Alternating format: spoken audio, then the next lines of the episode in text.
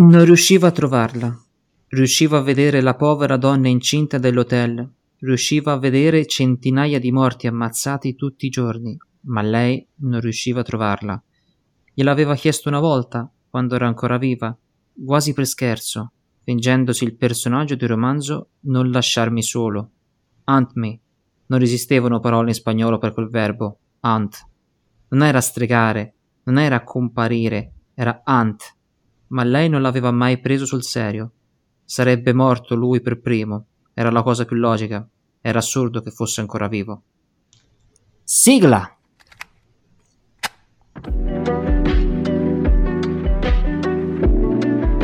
Blabla Fantasy, lungo la strada dell'immaginario.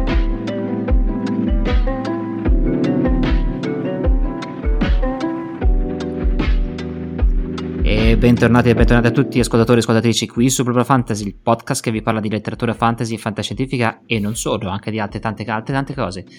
Con me sempre i miei soliti compagni di viaggio, Andrea il meccanico. Buenos dias. e l'uomo che potrebbe correggermi e che di cui ho molta paura quest'oggi, il navigatore Tommy. Ciao, ciao mamma, inizio subito, guarda, non si dice hunt perché stai parlando di una formica, ma si dice hunt. Hunt, eh, Cioè, eh, No, lo so che voi italiani, noi italiani, perché sono anche io un italiano, anche se non sembro, eh, non pronunciamo l'H. è Hai vero, ragione, va Tommy, no- non lo sembri. Va bene, eh, stasera è la mia serata, quindi partirò con il romanzo che Tango. il tango e ho portato questo romanzo che è La nostra parte di notte di Mariana Enriquez, eh, scrittrice argentina, quindi siamo in territorio di, di Tommy, proprio eh, sua madrepatria. Sì, in Sud America. in Sud America è edito da Marsilio Romanzi questo bel tomone di 700 pagine e Uh, oltretutto 700 pagine se potete vedere so proprio fitte cioè ogni pagina è piena cioè non ci sono è, è veramente pieno Sì, pieno eh, quindi sì, è un bel romanzo Un bel carattere 11, dai. è un, be- è un bel romanzone di quelli che ci vuole un attimo a leggerlo.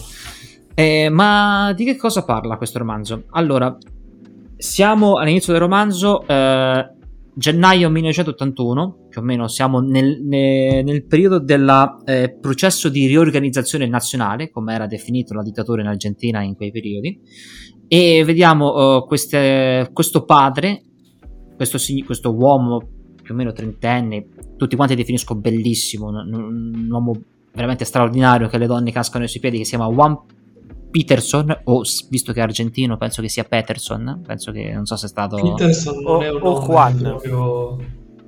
Può essere che... eh, No, perché lui è- viene, viene specificato che è figlio di ehm, immigrati svedesi o cose del genere, quindi Eh, allora Amante- non, cioè, non ha una pronuncia proprio Però, ok, Cazzo. Juan Peterson e suo, e suo figlio Gaspar che eh, stanno facendo un viaggio per andare verso la, mm, la tenuta dove vive la suocera.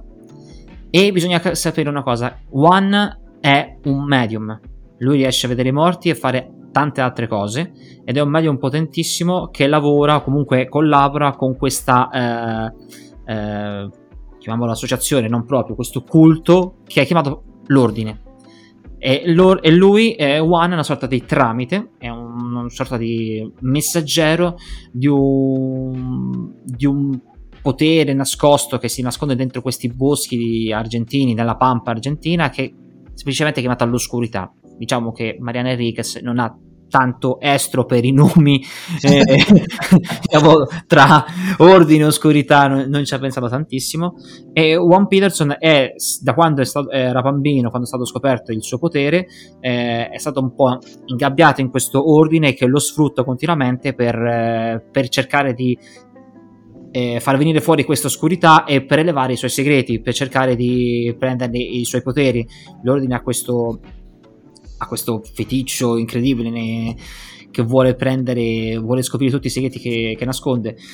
E Juan è terrorizzato visto che la moglie Rosario è morta poco tempo prima e pensa che sia proprio l'ordine che l'abbia uccisa. E questa, sua, questa è la sua idea. E ha paura che, l'or- che, eh, l'ordine voglia prendere suo figlio Gaspar che potrebbe eh, manifestare anche lui dei poteri da medium questa è essenzialmente la trama. Il libro, per intenderci, è diviso in quattro segmenti più eh, due intermezzi. Con segmenti intendo proprio epoche.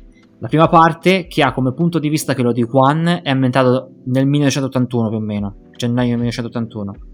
Poi c'è un intermezzo che eh, vede il dottor Bradford, in pratica il dottore che ha scoperto eh, l'oscurità, ovvero il fatto che eh, Juan potesse eh, estrapolare o comunque parlare con l'oscurità, visto che Juan, nonostante sia un medium potentissimo, ha un problema, ha problemi di cuore ed è sempre malato.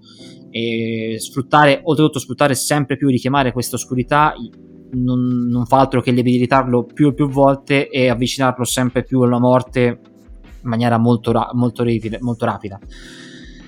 La seconda parte invece siamo tra l'85 e l'86 e vede eh, come protagonista Gaspar, diciamo è il suo punto di vista. Questa volta siamo a Buenos Aires ed è in un periodo in cui Gaspar convive con suo padre, anche se il rapporto non è mai troppo idilliaco, e ha dei suoi amici con cui parla. Comunque è, è il momento, forse è del tutto il romanzo il momento più kinghiano perché ci sono molte influenze che sembrano venire da Stephen King da, dai suoi libri. Abbiamo una terza parte che invece è una sorta di flashback perché è visto dal punto di vista di Rosario, la moglie mm. di Juan e la madre di Gaspar, che all'inizio del libro è morta. Questo siamo ad un periodo storico tra il 60 e il 76 ed è ambientato un po' in Argentina, un po' a Londra, soprattutto durante quel periodo che è chiamato Swing in London, cioè quel periodo dove è molto estroso, modaiolo.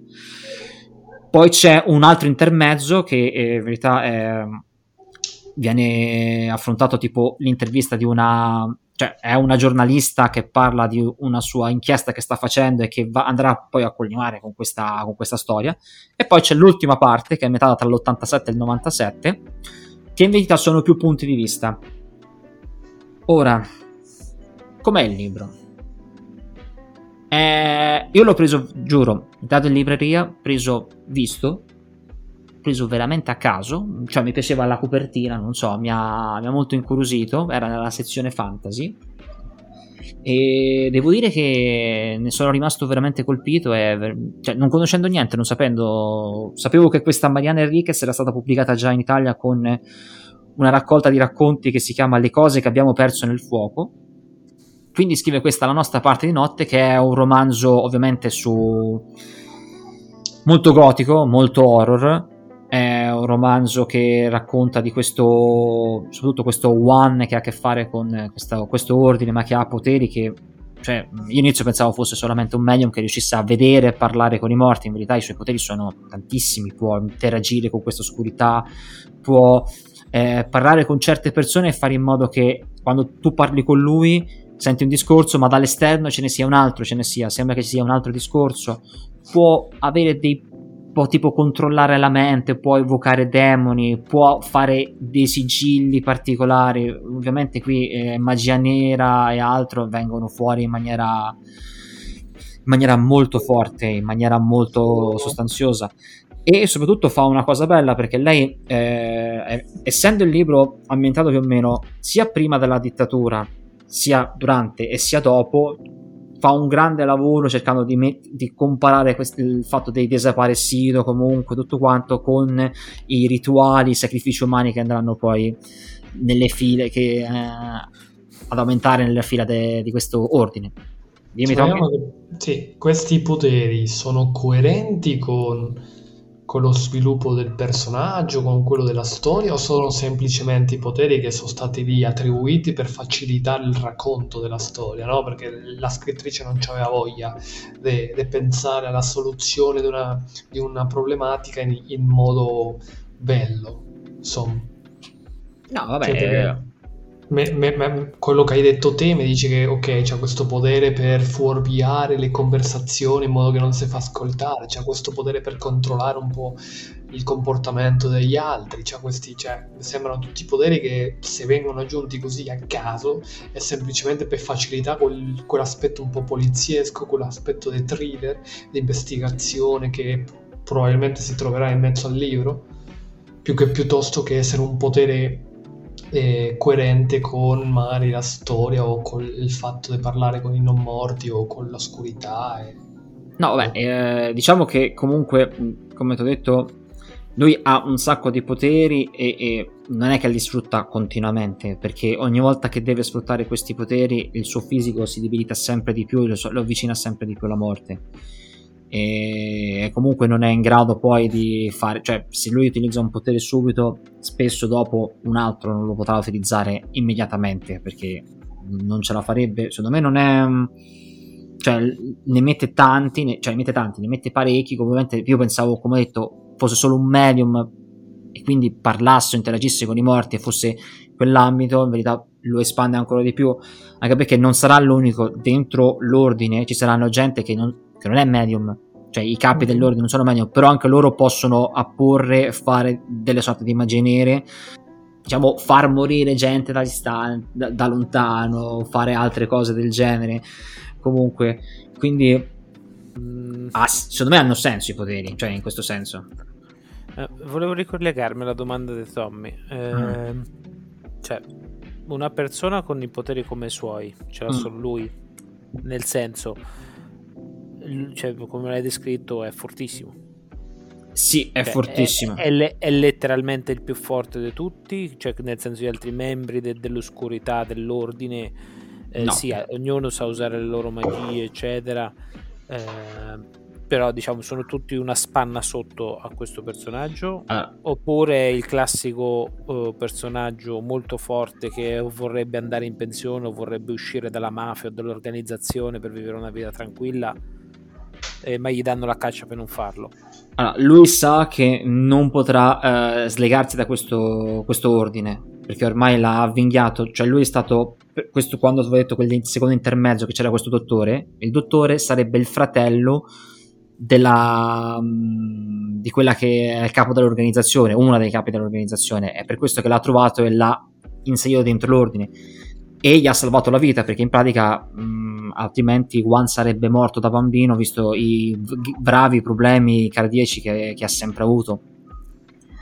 E da una parte c'è un po' un, uh, un modo di gratitudine, ma poi eh, è stato co- comunque sempre legato a questa organizzazione, a questo ordine e questo l'ha portato sempre a essere eh, avvinghiato in queste maglie, capito?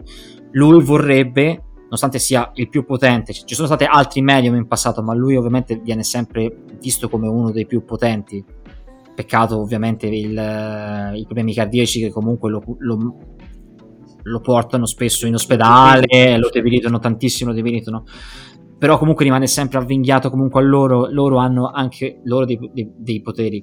io come avevo detto, come ho letto all'inizio con la, con la mia, mm, il paragrafo iniziale prima di cominciare il, la puntata, lui parla che non riesce a raggiungere qualcuno, lui non riesce a raggiungere la moglie, la moglie morta, lui è un magno, potrebbe tranquillamente parlare con la moglie morta, però non riesce a raggiungerla. Perché? Perché gli altri membri de, di questo ordine glielo impediscono hanno certi poteri.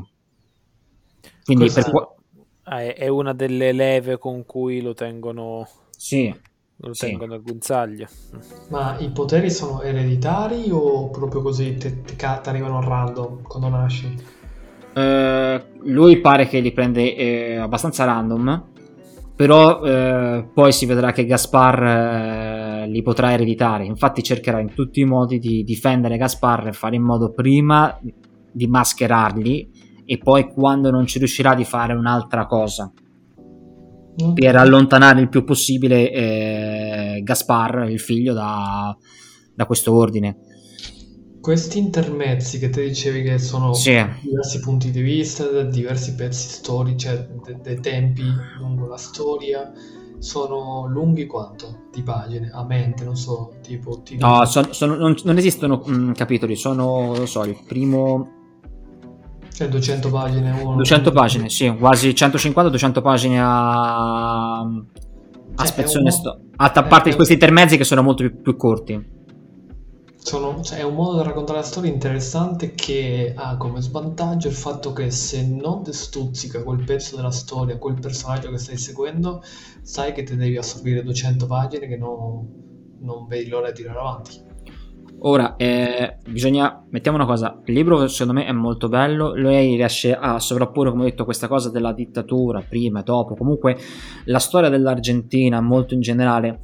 La cosa bella che poi, la cosa bella, la cosa interessante è che non fa mai riferimenti tipo a personaggi storici evidenti, tipo quindi Videla, eh, Viola, Galtieri, Obignone, quindi tutti quanti i generali che hanno, sono stati durante la, la dittatura, oppure i Pe- Peron o, i Montoneros o cose del genere, però ovviamente fa riferimento a Desaparecido. Penso che una volta, non citandola, eh, parli pure della guerra delle Falkland, ma mh, non viene mai detto Malvinas o Falkland, quindi è sempre lì.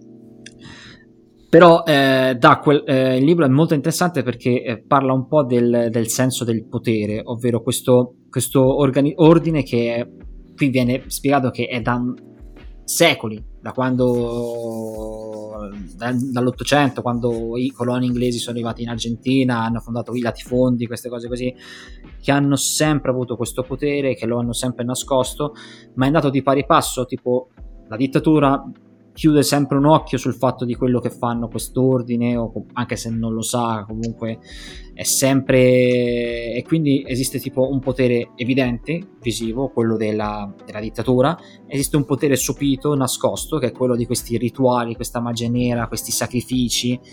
E di questa Argentina che, che è a metà tra cristianesimo, ovviamente, tra cultura eh, cristiana e cultura pagana fatta di idoli in giro per, per la pampa che ovviamente sono tipo Salla Muerte oppure c'è tipo un bambino morto oppure non so se conoscete il, eh, la figura dell'invunce che dovrebbe essere mm. una sorta di demone, una sorta di figura di questo bambino col cranio girato, con la testa girata, il, la mano che si va a in, infilare dietro la schiena e cammina in una maniera talmente particolare. Sì, è... Il libro ha molti, ha molti immagini forti, potenti, eh, terrificanti. comunque figure del folklore. Eh eh, un posso dire indigeno? Indi- cioè, mes- mesoamerica- mesoamericano indigeno sì diciamo. Ah, ok. Ma anche legato ai Mapuche tipo. Sì eh, spesso, spesso viene, vengono citati i Guarani che dovrebbero essere degli indigeni che stanno tra Argentina e Paraguay. Sì, sì, le, comunque nelle zone vicine, cioè nelle zone quelle un po' più in alto. E cioè, non, più non, vicino alla foresta. Nonostante tutto c'è questa cosa del potere che comunque è proprio, ti dice, c'è uno stato sociale che questo, di, questi, questo ordine, che è una vecchia aristocrazia che ormai non ve- cioè, vuole solo ottenere questo potere, ormai l'ha mantenuto e non fa altro che prevaricare i più deboli. Molti di questi sacrifici sono ovviamente indigeni, gente derelitta o probabilmente anche i dissidenti politici che scappavano alla dittatura per andare in Brasile o in altri posti del, centro, del Sud America per, per sfuggire. E spesso la cosa che cioè, faceva terrore è pensare che loro buttavano i corpi, dicevano noi questi sacrifici li buttiamo a mare, tanto se li ritroveranno faranno parte di Desaparecido, nessuno farà domande perché il, il momento storico ce lo consente, cioè non ci saranno... Mm-hmm e quindi affianca questo terrore, capito? Lo, lo, lo, riporta sullo stesso piano, lo riporta.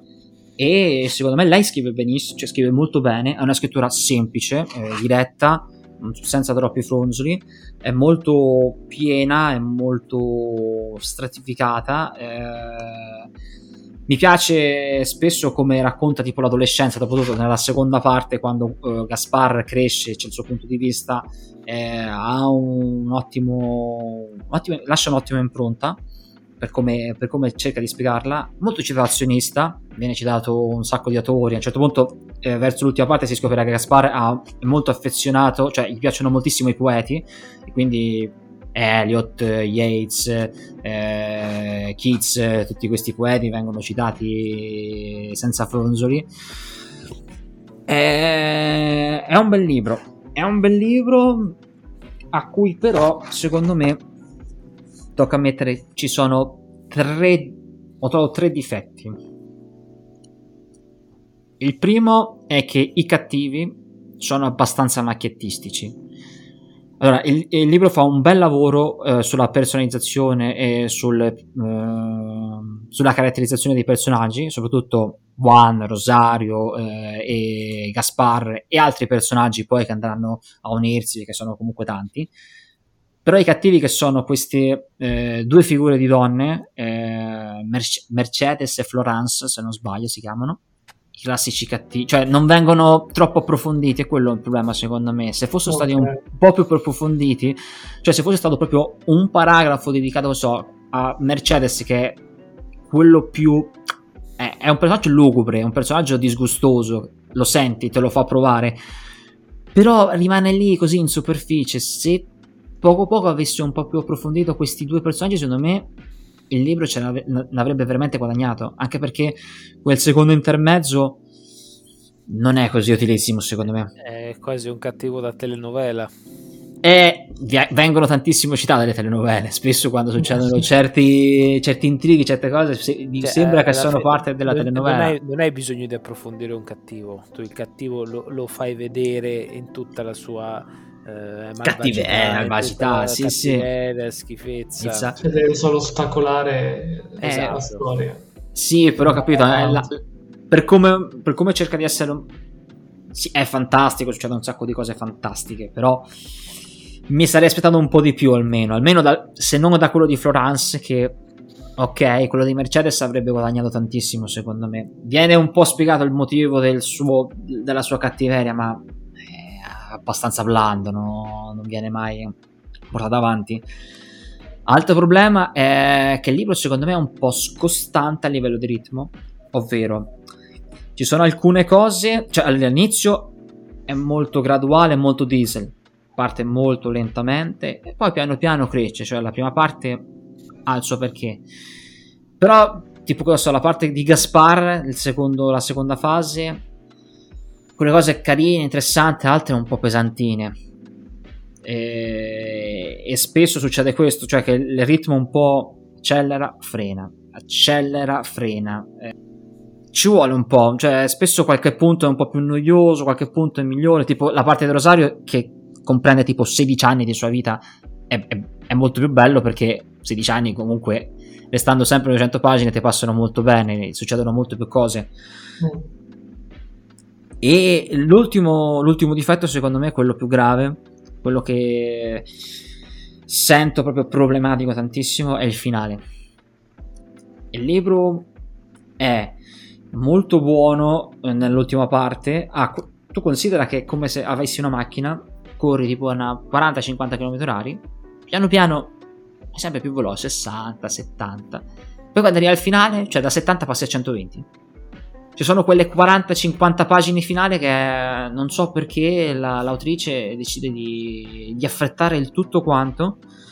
Rende quell'ultima parte anche secondo me un po' stupida perché affrettandolo lasci dietro tante oh. cose e ci sono quei personaggi che si compo- cioè non si comporterebbero così per come me l'hai presentati e quindi mi, mi lascia sempre un po' atterrito. Ma soprattutto secondo me eh, il finale è poco coraggioso io me lo aspettavo diverso, visto quello che ho letto, me lo aspettavo veramente un'altra cosa. In verità è proprio quel finale che, ok, è la prima idea che ti viene e la butti giù. Me lo sarei aspettato molto più particolare, molto più sensazionalistico. In verità è proprio quel finale proprio... Oh, sì, ok, la... penso che se lo aspettavano tutti, se lo aspettavano, mi immaginavo veramente qualcos'altro.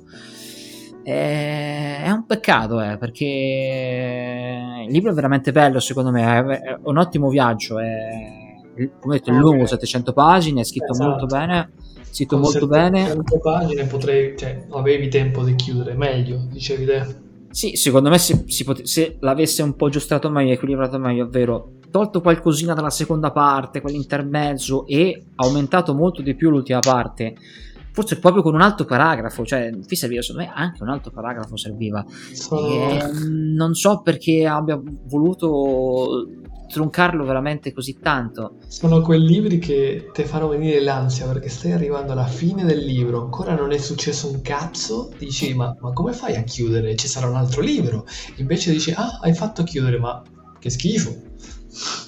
Sì, eh, Non ti ha soddisfatto dunque il finale? Cioè, nel Dai, senso, poco, ta- ta- poco. rispetto al resto, un po' scialbo. Sì, rispetto al resto è molto scialbo. Cioè, non è che non l'ho apprezzato totalmente, però. Dio. Pensando a cosa poteva essere. Cosa è stato il libro e cosa è stato il finale, ti lascia veramente l'amaro in bocca. Dici, quanto, quanto potevi fare di più? Quanto per quel finale? Se, forse anche poco, capito? Bel libro, ma mm, pieno, pieno di citazioni, pieno una storia avvincente secondo me comunque. E la parte fantastica funziona alla grande, ci sta benissimo. È un romanzo di quelli veramente percorre seconda metà del Novecento argentino. Eh, lo, lo, affianca a questa, a questa deriva magica, quindi molto realismo magico. Ci siamo, anche se, come ho detto, l'influenza più di un Stephen King si sente tanto, soprattutto dal fondo con l'adolescenza, l'orrore, i rituali. Eh, è interessante anche che tutta la parte dell'oscurità è molto tenebrosa, funziona veramente bene. La parte horror è, è bella, è fatta bene, funziona. A un certo punto cioè, ho pensato a Stranger Things, cioè mi ha dato quelle, una cosa che passa. Eh, passa sotto quel, sotto quel radar. Io comunque lo consiglio, cioè, io comunque so che il finale, almeno a me il finale ha risultato brutto, però a molti sembra che sia piaciuto, l'hanno trovato un libro interessantissimo e comunque se ne parla benissimo, dopo ho letto qualche recensione, se ne parla benissimo dovunque, se ne parla. E Mariana Enriquez non, da... non tutti sono in grado di scrivere un bel finale, per carità, però cioè, mi sembra comunque molto valido no, è... il contenuto. A me è molto molto buono. Non so se avete altre domande, io... Eh, Maradona faceva parte dell'ordine. viene, viene, cita- viene, citato, cioè a un certo punto eh, c'è... I mondiali dell'86 penso che... che viene, vengono citati, vengono citati tutti quanti che, che festeggiano... Vabbè, vengono citate cosa, eh, le squadre argentine, cosa c'era? Il San, no, il San Lorenzo. Boca, Boca Juniors, eh, San Lorenzo è una città... Eh, eh, San Lorenzo. River, River, River, sì, River, il River. Il River Plate eh, e il Boca, Boca il, il, mate, cioè ogni, tre, ogni pagina c'è due o tre mate, piantagioni di mate, piantagioni di mate, che coglioni ho fatto sasso mate, guarda. È buono il mate. Non l'ho mai assaggiato, non l'ho mai assaggiato. Un po' te che ti piace il tè. Eh, lo so, eh... Molto. Diciamo che ok, io, cioè, il tè riesce a, ovviamente a livelli molto più profondi di, di gusti e sottogusti, però sì, è un, è un costume sociale. E ok, se, se non c'è nient'altro, io passerei con quella prossima mm. volta. Che cosa, fa? cosa facciamo la prossima volta? Andiamo a conquistare il mondo. Abbiamo, abbiamo girato il mondo fondamentalmente. Sì, abbiamo, siamo passati da Giappone con la, con la tua puntata, poi Argentina. Quindi la prossima volta dove si va? A fermarci. Perché un attimo, scalo. Scalo non so dove. Sì, sì, bisogna fare il rodaggio, bisogna quindi, fare il cambio gomme. All'aereo. Si da, dalle invernali alle estive. L'aereo bisogna farlo, ormai c'è un aerobus, non c'è più una macchina. Va bene, prossima volta pit stop, ci fermiamo un secondino e poi ripartiremo con l'ultimo giro prima di concludere questa, questa stagione. Sì. È già finita. È già finita così. Mamma mia, è volato il tempo. Bene, eh... il pit stop non doveva, cioè era sorpresa perché mi sembrava che era comunque qualcosa di carino. In che senso il pit stop c'è sorpresa? No, mi sono confuso io. Non lo so. Eh, cosa, ah, cosa facciamo nel pit stop, dici? Eh, esatto. Eh, lo, so lo saprete vivendo. Ah, non concediamo niente. Non concediamo Vabbè, niente. Sorpresa. Non lo diciamo semplicemente per non portare sfiga. Giusto, ah, ecco. ragazzi. Ecco, se, no, se no potrebbe andare storto qualcosa. Ecco, ecco. se no magia voodoo. Va bene, allora eh, Passo con i saluti ai miei compagni Andrea. Hasta luego. Tommy. Ci vediamo alla prossima. E qui da Carbo anche da parte mia un saluto a tutti quanti e a voi da BlaBla Fantasy.